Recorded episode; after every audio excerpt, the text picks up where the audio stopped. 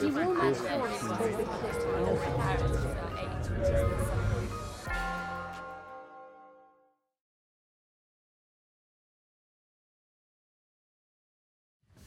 hello.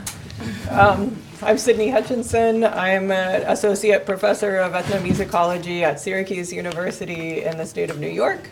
And I'm also a research associate at Humboldt University in Berlin, which is where I currently live. Yes, I am a Trumpugee, and I identify as an immigrant. um, Um, I, I, should preface my talk by uh, reporting that it's um, somewhat differently than printed on your program because my um, uh, partner was to be Dora Hast, an ethnomusicologist in Connecticut, and um, she was going to co-write the paper with me and co-present, but she could do neither of these because her mother passed away a few weeks ago. Um, so unfortunately, you're hearing only from me today. Um, and I also would like to thank the panelists and Alexa also for the um, organization and the invitation because I am very new to the area of Bermuda. I'm a specialist in the Hispanic Caribbean and I, I research mainly in the Dominican Republic and among Latinos in the United States. Um, and I came to Bermuda for the first time last year because I was invited to speak at the Gombey Festival about connections between the Gombeys and other masquerades in the Hispanic Caribbean um, because the Gombeys feel that their closest living masquerading relatives are the Guloyas in the Dominican Republic, although they've never actually met in person. And I'm hoping that I can facilitate this meeting, if not this year, then next. um, so thank you for uh, welcoming me in, into your ranks, even though I'm very new to the area. Um, so my paper is titled Bermuda Gombey Reconnections, Covering and Recovering Indigeneity in the Black Atlantic. Gombeys are a Christmastime masquerade with historical ties to British Isles mumming traditions or folk theater, as well as musical and choreographic practices with ties to Africa and the Caribbean, which is widely understood to be Afro Bermudian or Black Bermudian. On Boxing Day and New Year's, Gombeys traditionally take to the streets for parading and danced battles that highlight agility, acrobatics, and complex rhythms. Since the Gombey's inclusion in the 2001 Smithsonian Festival of American Folklife in Washington, D.C., they've been recognized as a key national symbol. Oh, there they are. Um, and their image now appears everywhere from government building displays to tourist souvenirs, as you can see here. Um, and they dance in an annual festival and at Bermuda Day. Parallel to this process of nationalization, Gombeys themselves have been engaging in unofficial transformative practices. One troop in particular, the Warwick Gombeys, have for over a decade been involved in an exchange with the Pequots, Native Americans from the northeastern United States, to whom they're distantly related. This exchange has transformed Gombey practices and identities as they recover aspects of Bermudian history typically hidden from view, a process one anthropologist has referred to as ethnogenesis.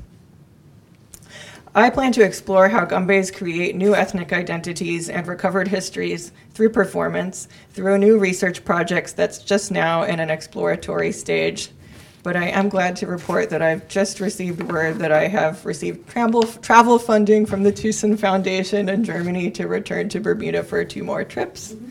Looking forward to this. um, I expect that studying the Gombeys reconfigurations of Bermudian identity will contribute to our understanding of Caribbean histories and masquerades more broadly. I also hope that this case study will broaden the notions of modernity and creolization associated with the Black Atlantic and provide a concrete example of how identities are created through performance. While Gombeys are widely understood as Afro Bermudian and often understand themselves as such, their various components reveal the tradition's complex history of intercultural remixing and how materials from different sources converged to create new forms with overlapping meanings. The clothing, mask, and headdress worn today evidence the influence of 20th century Kittitian migrants who brought their wild Indian mask with its, with its pinkish masks, feathered headgear, tomahawks, and bows and arrows. In Bermuda, this Kittitian practice soon overwrote an earlier tradition, which was more closely related to Jamaican Junkanoo, with its horned masks and house shaped headdresses. While historic Junkanoo masquerades likely represented black Caribbean understandings of their place in the plantation economy, the wild Indian mass, which is similar to Caribbean black Indian traditions from Louisiana to Haiti. Oh, there's a slide missing right there. Hmm. Maybe it will come up later. um, seem to symbolize freedom and a recognition of mixed roots. In both cases, Gombeys symbolize marginalized communities of color and their resistance to hegemonic Bermudian identities, particularly in how these relate to British colonial notions of governing. That associ- association remains up to the 21st century, as can be seen in the artist Gavin Sunjata Smith's 2003 founding of the one person Gombey Liberation Party in a run for parliament that called on the Gombey community for support. The GLP had little tangible effect on Bermudian politics. Smith got 16 votes. but it did bring attention to issues like racial tensions and neo colonial governance strategies. As in the US, race in Bermuda is typically conceived along black and white lines. The presence of mixed African native communities in the Americas and native enslavement in general was long covered up. In the Northeast United States, in particular, outright destruction of records, overly simplistic census categories, and a generalized refusal to recognize Indian survival, especially when it came through intermarriage, meant that histories of Native American enslavement have been preserved mainly through oral tradition. But such is not enough to gain federal recognition, and so some northeastern groups, like the Pequots, have dedicated themselves to genealogical research that would prove what they already knew that their ancestors were taken as slaves to the Caribbean, and that their descendants, descendants still live in communities like St. David's Island, Bermuda. That's it's kind of too small to see, but if you don't know where St. David's is, if you look at the top right of the little map there, it's next to the international airport. As in, um, oh, I already read that part. Okay. Tall Oak Weeden is a Mashantucket Pequot who discovered familial links to St. David's Island. As a result, he brought a delegation to Bermuda to attend the island's first reconnection ceremony in 2002. The Warwick Gombey troop was involved with reconnection from the beginning.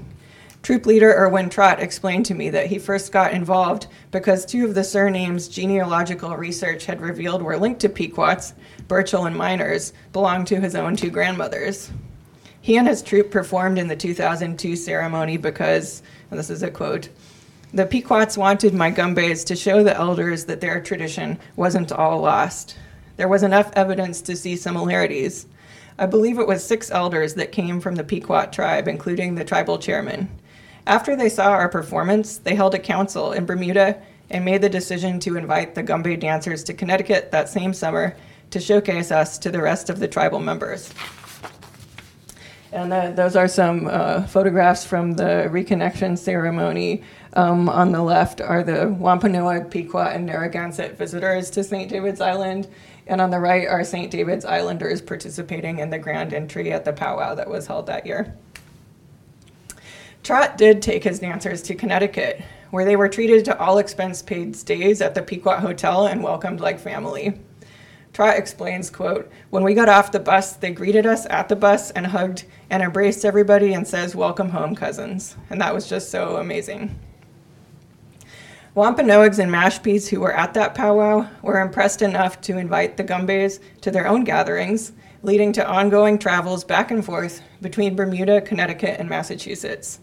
In the intervening years, both sides have had opportunity to reflect on what they might still share.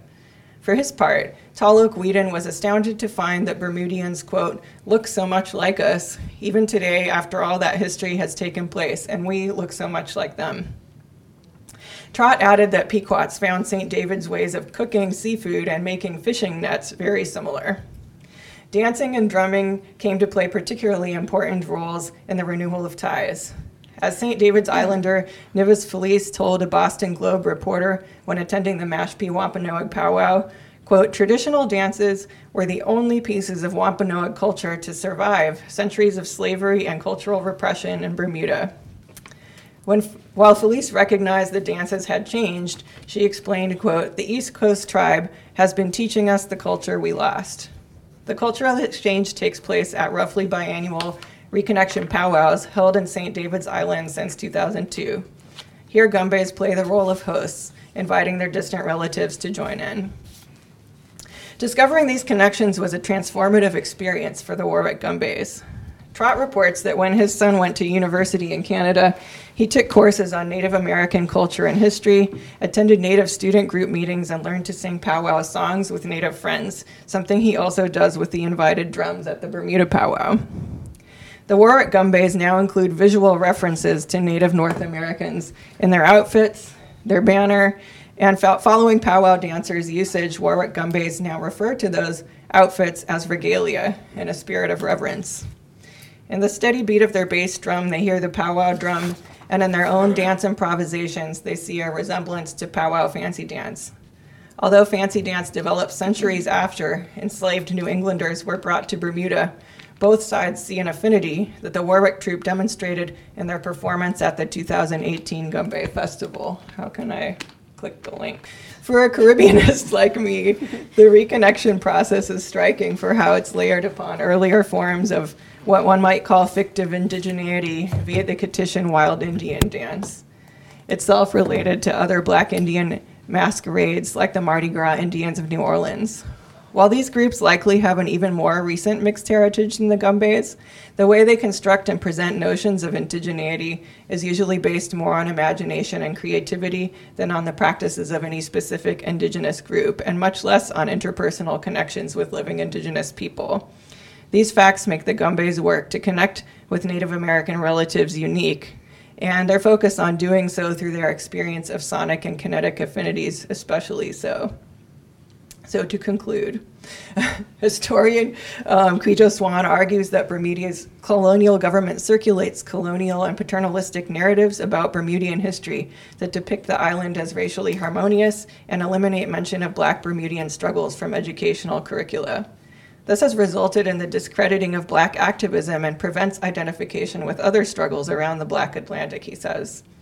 For some black Bermudians, including Gombeys, the situation has led to a disidentification with Bermuda overall and a choice to identify as something else, such as simply African.